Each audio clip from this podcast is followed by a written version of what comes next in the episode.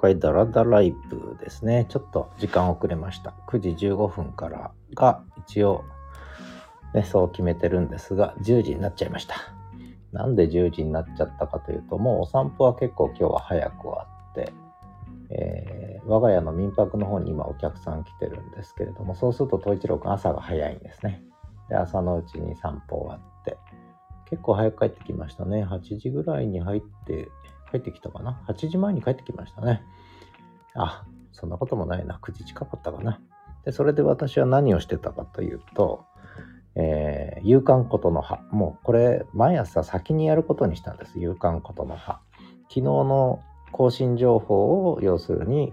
今日の夕刊で配信するんですが、まあ夕刊だからといっていつもこう夕方前にやってたんですけど、それよりももう朝やっちゃう。そうすると昨日のことが全部整理がつくわけですね。昨日の情報が自分の頭の中でも整理がついて、しかも、エピソードとしても、ポッドキャストのエピソードとしても、夕刊ことの葉として配信できる準備が整うと。これとてもいいんですね。朝、まず帰ってきたら、お散歩から帰ってきたら、夕刊ことの葉を仕込んでしまう。で、仕込んでしまって、もう公開予約もしてしまって、それで一つ、完了と。で、今日は結構いろいろ盛りだくさんで、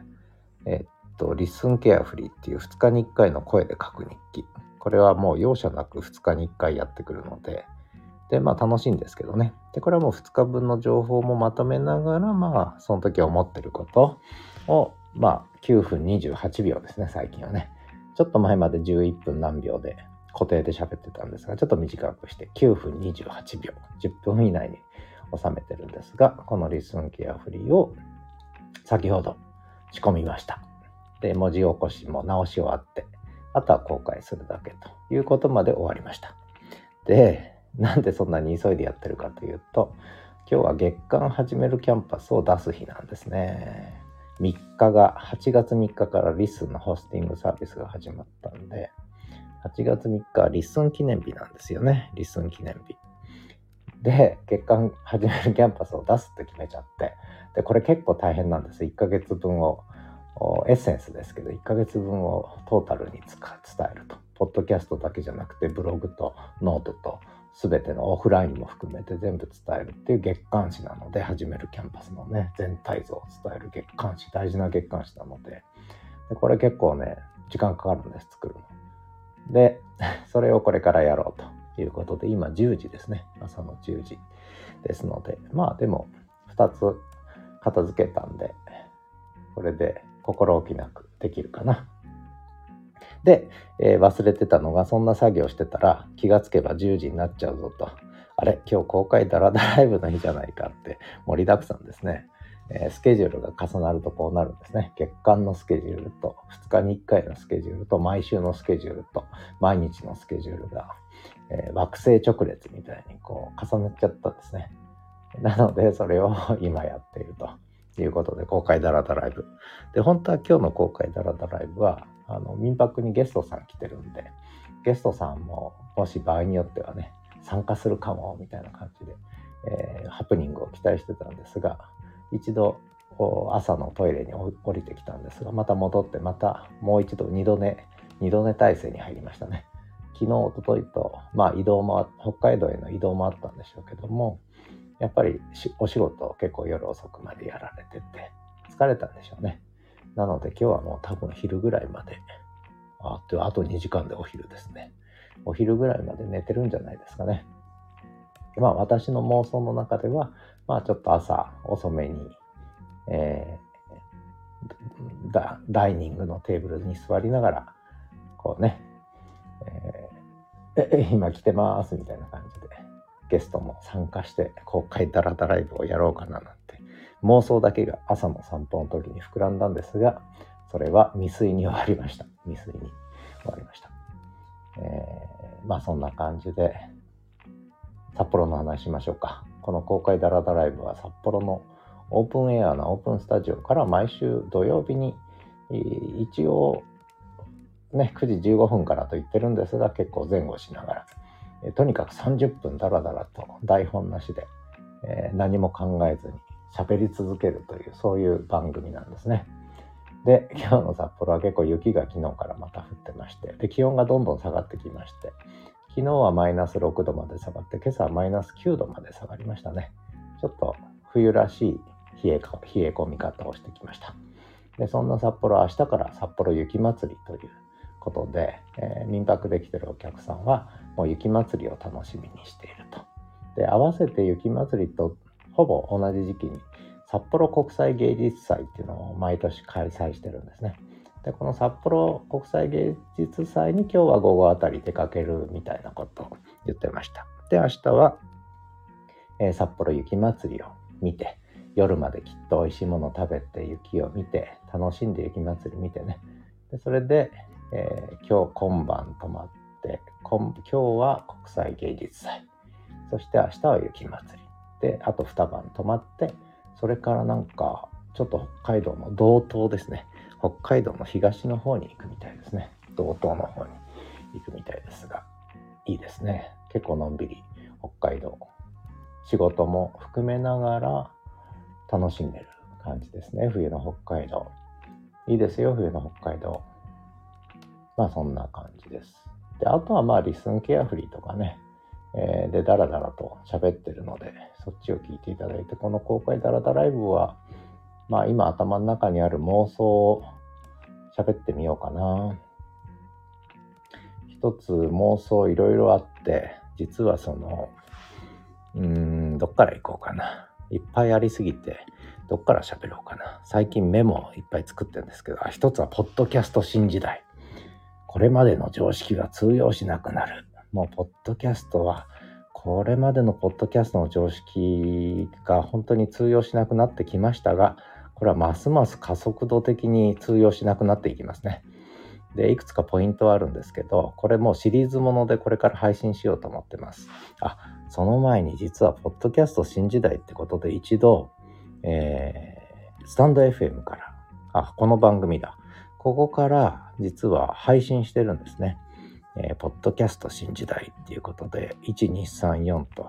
配信してまして、でそれがね、これ結構全部当たってますね。何ヶ月前かな、ちょっと待ってくださいね、今見てみますからね。これね、ちょっとリッスンでも有料配信しようかなって気になりましたね。ノートだけに置いとくのもったいない、スタンド FM には人が来ない。あ、ありました、新時代のポッドキャスト展開 1,2,3,4、2ヶ月前ですね。正確には11月27日。11月27日に新時代のポッドキャスト展開 1,2,3,4 っていうのを、これをスタンド FM でメンバー限定配信。これ有料に、もうスタンド FM のね、メンバー限定やめようと思ってるんですよね。全部単体で有料配信にしようと思ってるんですが、まあそれはさておき、この新時代のポッドキャスト展開 1,2,3,4、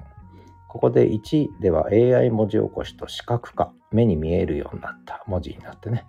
の紅葉というのを1で書いて、ここでいろいろ喋ってるんですが、全部当たってますね。文字起こしはあらゆるポッドキャストで標準装備になる、ね、Spotify がやり、YouTube がやり、そして Apple Podcast もやりと。で文字起こしのないポッドキャストはもう生き残れないっていう話をしてるんですが、もう完全に当たってますね。標準装備になってきました。それから、新時代のポッドキャスト展開の2、この 1,2,3,4 は実は一気に収録したんですね。10分ちょっとずつぐらい、もう一気に 1,2,3,4 と収録したんですが、2のところでは検索対象からエピソード単位へということで、これが文字化されることで、視覚化されることで検索対象になるんですね。でしかもこれまでは番組で聞くという時代だったの、これはエピソード単位で聞く時代に入ったという話をしてるんですが、これももう間違いなく当たってるわけですよね。だからもうメンバーシップというか、サブスクで番組聞くというよりも、むしろエピソード単位で切り売りするという、そういう時代にやっぱ入ったなぁと思いますね。でこれ実はすごく大事で、これは文字起こしされたから検索対象に引っかかるようになって、音声データのままだと検索対象に引っかからなかったんですが、この検索対象に引っかからなかった20年です。ポッドキャストの検索対象に引っかからなかった20年というのは、ある意味インターネット上に存在しながらも Web 2.0 の世界には引っかかってなかったということなんですね。だからこのポッドキャストが Web 2.0 に引っかかるようになり始めたということで、ポッドキャストの Web 2.0 化は今始まったと。でこれはそれこそリッスンの開発者の近藤さんがワクワクしてるのはそこだと思うんですよね。おそらく Web 2.0 をポッドキャストに感じてるんだと思います。これはね、これ最近僕の中でもようやくはっきりしたんですけど、いろんなプロセスがあって、梅田もちおさん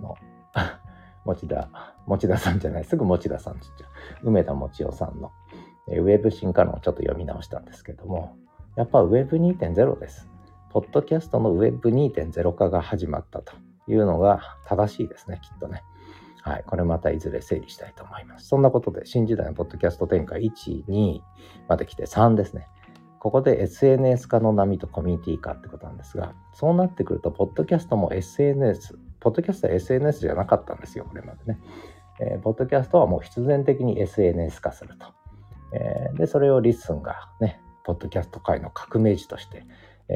もう劇的に進めてるわけですけれども、でこの SNS 化の波に飲み込まれるとポッドキャストはね、これまでのポッドキャストはガラパゴス化していって SNS 化の波に埋もれていくという話をしてるんですが、でもう一方で SNS 化するんですが、音声コンテンツの場合にやっぱりボリュームがあるし時間がかかるんですね、消費するのに、聞くのにね、これがブログだともうちょっと短くて済むんです。目から入る情報だと。でも読む方が早いんです。聞く方が遅いんです。で、そうなるとコミュニティ規模、つまり時間は有限ですので全部聞けない。だからコミュニティ規模は文字のコミュニティ、SNS よりもコミュニティ規模は縮小するという話なんですね。で、それが SNS 化の波とコミュニティ化。SNS はコミュニティ回帰するっていう記事も書いてるんですけども、そういう流れの中に飲み込まれていくと、ポッドキャストもね。これは新時代のポッドキャスト展開のその3、そして新時代のポッドキャスト展開のその4、完結編ですけども、完結っていうか、このシリーズは4つで終わったんですが、収益化とショートポッズの時代へっていうことで、ここで一つは収益化ですね。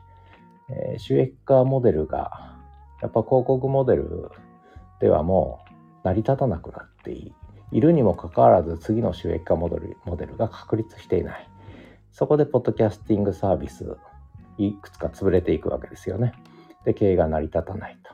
どこもかしこもポッドキャスティング音声配信サービスは厳しいと。で、これはポッドキャストだけじゃなくて SNS 全体の話ですよね。 SNS のプラットフォーム全体の話です。つまり広告モデルの時代が終わったと、あるいはそれだけでは成り立たない時代に入ってきたと。だから次の収益化モデルを作んなきゃいけない。これはもう課金モデルしかないし、メンバーシップモデルしかないし、エピソード単位での切り売りモデルしかないわけですね。おだちんモデルと私は呼んでますけど、おだちんモデルしかないわけです。投げ銭じゃなくておだちんです。投げ銭モデルじゃなくておだちんモデルを作るという、そこまでの時間と労力をかけたものに対する対価、タイムを支払うことで、そのコンテンツを聞くという、読むという、そういう時代ですねに入ってきたわけです。これはだからクリエイターとリスナー、あるいはクリエイターと読者、リーダーとの間のやり取りなんですよね。でこれすごく、なんでそんなことを思うかっていうと、私今 Airbnb とカーシェアの SNS、 これどっちも SNS だと思うんですけど、エニカっていうカーシェアの SNS と、それから民泊 Airbnb っていう SNS と、これは最近始めたんですが、これ2つやってみて思ったんですけど、結局車の貸し借り、それからお部屋の貸し借り、お金絡むわけです。これお金なしで、いいですよ、泊まってください、タダでどうぞ、いいですよ、タダで車使ってくださいでは成り立たないわけですよね。で、なぜそういった家という部屋というゲストルームというスペース、そして車というものには対価が支払われるのに、目に見えない形のない音声コンテンツや文字コンテンツには対価が支払われないのかっていう方がむしろ問題なわけですよね。で、SNS っていうのはだからむしろそういうインタレストでつながるって私言ってるんですけど、そのインタレストには当然金銭が絡むわけで、そこにコンテンツがあるわけです。車だったりゲストルームだったり、そして文字情報だったり音声情報だったりするわけです。でところがその文字音声情報はなぜか無償で提供されるという常識ができちゃってきたから、でそこに対してはプラットフォームにスポンサーが広告主はお金を払って、要するに民放ですよね。テレビで言えば民放モデルが成り立ってた。で僕は NHK モデルにする必要はないと思ってるんですよね。むしろ例えば今インターネットテレビとでテレビ見ると、いろいろあるじゃないですか。有料コンテンツですよね。例えば映画を見るときに、もちろんサブスクでもいいんですけれども、映画を見るときにそこでこれはレンタルだと100円ですとかね、ダウンロードには300円ですとか言ってあるじゃないですか。こういうイメージが出てこない。そういうサービスいっぱい出てきてるでしょ。あのモデルですよね。結局単体でその作品を購入するというこのモデルしかないと思うんですよね。収益化モデルね。でそれが成り立っていくようにならないと、やっぱりこれはクリエイターも存続しないし、それからプラットフォームですね。そういうサービスを提供するプラットフォームも存続しないっていう問題になってるわけですね。だからそこでコンテンツを得る人、車を利用する人がお金を払う、対価を払う。ゲストルームを利用する人が対価を払う。同じようにコンテンツを聞く人、見る人がお金を払う。これはある意味当たり前の世界で、この当たり前が成り立ってこなかったから、全て民放方式でコマーシャルばっかり多くなる。Facebook もコマーシャルだらけ、Twitter もコマーシャルだらけ、ねこれが広告モデルの限界ですよね。そこですね。はい。そんなことで、この話はまたいずれしていきたいと思いますが、それともう一個そこで、新時代のポッドキャスト展開の4つ目で話しているのがショートポッツということで、これはやっぱり単体で、ポッドキャストが聞かれるようになった。番組単位じゃなくてエピソード単位で聞かれるようになった。ということとも関連してるんですが、でもう一個は YouTube が参入してきたっていう。で YouTube とか TikTok の世界ですね。やっぱり短いコンテンツね。長いコンテンツの入り口になるためにやっぱり短いコンテンツっていうのは必要なんですよね。でしかも検索に引っかかってくるわけだから、そういう意味ではショートポッツと私が名付けたのかみんな使ってるのか知りませんけど、私はショートポッツとロングポッツね、ロングポッドキャスト、これやっぱり絡めて、展開した方がいい。でそういう意味ではね、一つの番組でそれやってもいいんですが、可能なんですけども、やっぱ複数番組持ってやるのはとてもありだと思いますね。だからポッドキャストってこれまで一つの番組をじっくりと作り込んで、1週間2週間作り込んで配信するっていうスタイルだったのが、もう根本的にこれがガラパゴス化していくと。複数番組は当たり前、そしてショートポッツも当たり前、そしてむしろ速報性が求められる、ね作り込んでいくともう時代は先に行っちゃってるんで、次のニュースが出ちゃうわけですよね。それぐらい今速度が上がってるわけです。変化の速度がね。だからこれはすでに気泡、ね、報道されたものが、要するに鮮度ですね。鮮度がどんどん落ちていっちゃうんです。それぐらい変化の速度早いんで。で実はポッドキャストっていうか音声配信ってのは速報性があるっていうことは一つのメリットなんですね。速報性と機動性というものをもっともっとやった方がいいですね。ところがこれまでのポッドキャストの常識ってのはそういうものではなかった。これはだけど Web 1.0 の時代のポッドキャスト、Web 2.0 の時代のポッドキャストは速報性と機動性が求められるっていうふうにちょっと思ってる。でさらにここでいろんな問題出てきます。コンテンツの中身の問題、質の問題、それからもう一個は編集するしないの問題。で私は今言ってるのはミニマルエディティングっていうね、ミニマルエディティングです。マキシマムエディティングをやらない。これまでのポッドキャストはマキシマムエディティングをやってたわけですね。可能な限りいいもの、音質のいいもの、いろんなものを除いたもの、きれいに作り込んだもの、作り込みですよね。マキシマムエディティングの時代は終わってミニマルエディティングの時代に入ったなんてね思ってます。それからもう一個はライブテイストですね。ライブ感、ライブ感のあるオンデマンド情報、音声配信、そういうライブ感のあるポッドキャストっていう時代に入ったという気がしますね。でそれからさっき言いましたけど、文字対応ってもうある意味当たり前なんで、でその文字になったものもずっとそれをリスンだけに置いておくとはもったいないんですね。文字情報は文字情報で、やっぱり文字情報も展開した方がいいというふうに思ってます。で僕はもう今ボイスドラフト、ボイスライティングって言ってますけど、キーボードライティング、フリック入力ライティングの時代終わって、ボイスライティングの時代、ボイスドラフトの時代に入ったって言ってるんですが、この文字起こし、トランスクリプトとボイスライティングっていうね話、これですよね。でただポッドキャストやってる人は、そのボイスライティング意識してやってる人はやっぱりまだまだ少ないというか、ほとんどいないというか、つまり喋ることが目的で、ボイスライティング、文字にすることを目的にしてないということなんですが、これは僕は文字になること、あるいは文字にすることを目的にポッドキャストをやった方がいいんじゃないかっていう気が間違いなくしてますね。でこれはもう聞いてるとよくわかるんですが、も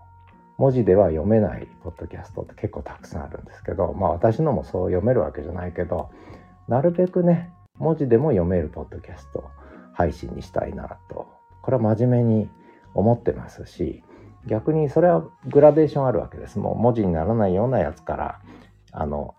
文字になることを意識したものまで、いろんなレベルがあるわけですけども、だからライブ感でもダラダラと日常を喋ることと、そういうレベルもあってもいい、生々しい部分とか文字になりきらないこと、話し言葉もあっていいけど、でも文字になるような語りっていうのもやっぱりやった方がいいと思うんですね。これはもう AI 新時代で AI が文字起こしてくれるんだから、文字としても読めるものをこうボイスライティングしていく。でこれはどういうことかというと、つまり文字になって記事にして読めるものを作るときに、なぜか皆さんまだキーボードで打つんですよ。これなんで文字にするときっていうか、記事にするときはキーボードで打つのかと。キーボードで打つ必要ないじゃないかっていう、これインターフェースの問題ね。インターフェース革命なんです。つまりキーボード自体がだいたいマッキントッシュが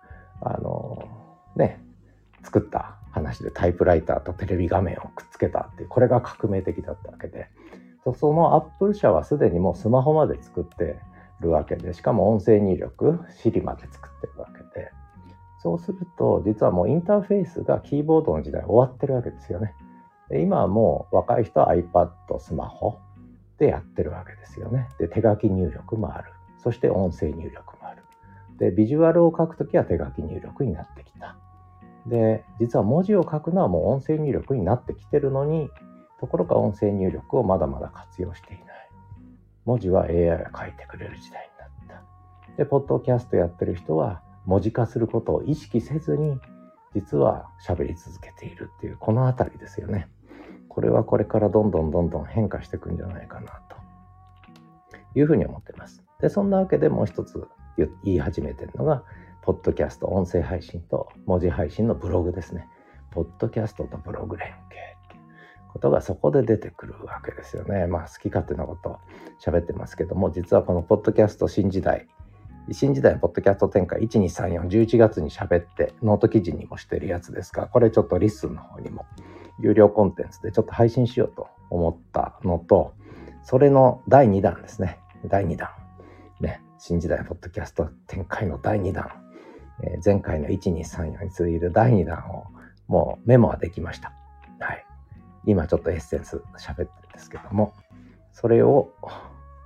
やろうかなと。ゲストさん起きてきましたね。あと5分です。で私最近言ってるのは、旧来型ポッドキャストのガラパゴス化が進行するという話をしてますね。そんな話をしてます。でもっと言ってるのが、ポッドキャストはスピードが命、そんな話もちょっとしてますね。これまでの常識が通用しながら、もう好きかって言ってますけど、これはもうとにかく思いついたことを言っちゃった方がいいと。それこそ18年前に梅田もちおさんが千曲新書で、ウェブ進化論っていう本を書きました。結構言いたい放題書いてるんですが、そこで書いたことはやっぱり当たってる部分かなり大きいわけですよね。で、今もやっぱりそういう時代で、私もちょっと思いついたことはなるべくこうやってもう喋っちゃって、まあ当たんない部分もあっても全然いいんですが、まあ間違いなく当たる部分の方が多いと思うんですけども、ウェブ進化論、ポッドキャストもウェブ進化する。これまでポッドキャストはウェブ進化してなかった。ポッドキャストはウェブ 1.0 でとどまっていた。そのポッドキャスト音声配信がまさに今ウェブ 2.0 の波に飲み込まれようとしているっていう、こういう言い方ができるわけですね。で、そのウェブ 2.0 の波の中でスタンド FM は生き残れるのか、ボイシーは生き残れるのかということが問われている。 YouTube はどうなるのか。まさにウェブ 2.0 を全力で日々推進して開発しているのがリッスンという。だからリッスンはポッドキャスト界の革命児になってるし、これまでのブログ、ハテナブログが Web 2.0 のブログ、新時代を切り開いてきたように、今音声配信という、でそこに AI 文字起こしっていうことを組み合わせた形でリッスンがまさにその Web 2.0 化を、日々推し進めちゃっているという風な風景に私には見えるわけですよね。だから皆さんリッスンに面白みを感じるわけです。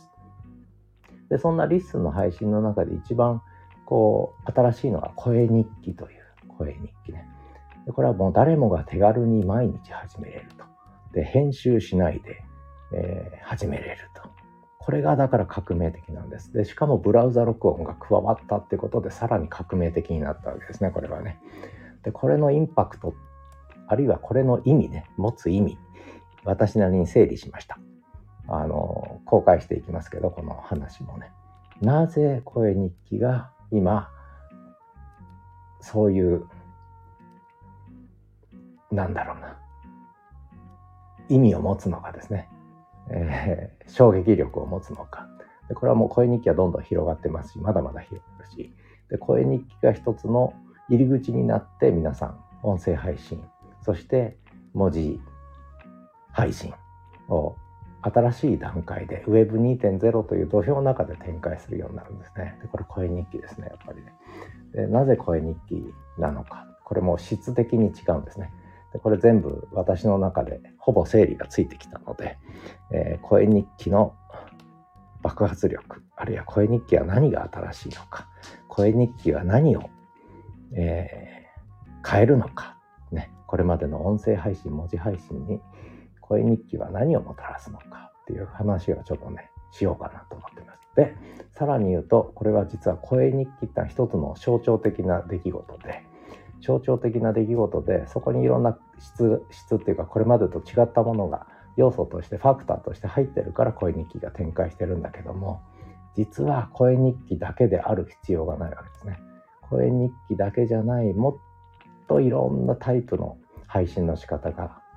出てくると私は思ってて、でそれで今実験してるんですね。ショートポッズもそうです。で、ショートポッズだけじゃないです。月刊誌もそうです。そして夕刊ことの葉もそうです。で、今やってるブログ連携ね、声と言葉のブログ、音声入力 100% のブログもそうです。これもう全部実験です。で、多分結構そういうスタイルっていうのはこれから出てくるんじゃないですかね。まあとりあえず中身の質はね、私ができるのはこの程度なんで、でもっともっと質のいいものを、発信する人はたくさん出てくると思いますけれども、でもそのスタイルというか、やり方というか、生産の仕方というか、新知的生産の技術、新ウェブ進化論みたいな時代がやっぱ始まったんですね。だからこれはもう本当に面白くてしょうがない。近藤さんがハテナの開発者で、リッスン開発者の近藤さんが毎日ね、もうどんどん開発してっちゃうのはワクワク感が止まらないからだと思うんですよね。どんどんメモが増えて、どんどん妄想が膨らんで、あ、これもやりたい、これもやりたい、出てるんですが、もう私も今そんな状態で、ちょっとやりたいことがまた出てきちゃったんで、これ、配信が止まらない、ね。Don't stop me now で、配信が止まらないですね。そんな私は今日月間始めるキャンパスを作り、明日は恥じらじサンデーを収録するっていうね。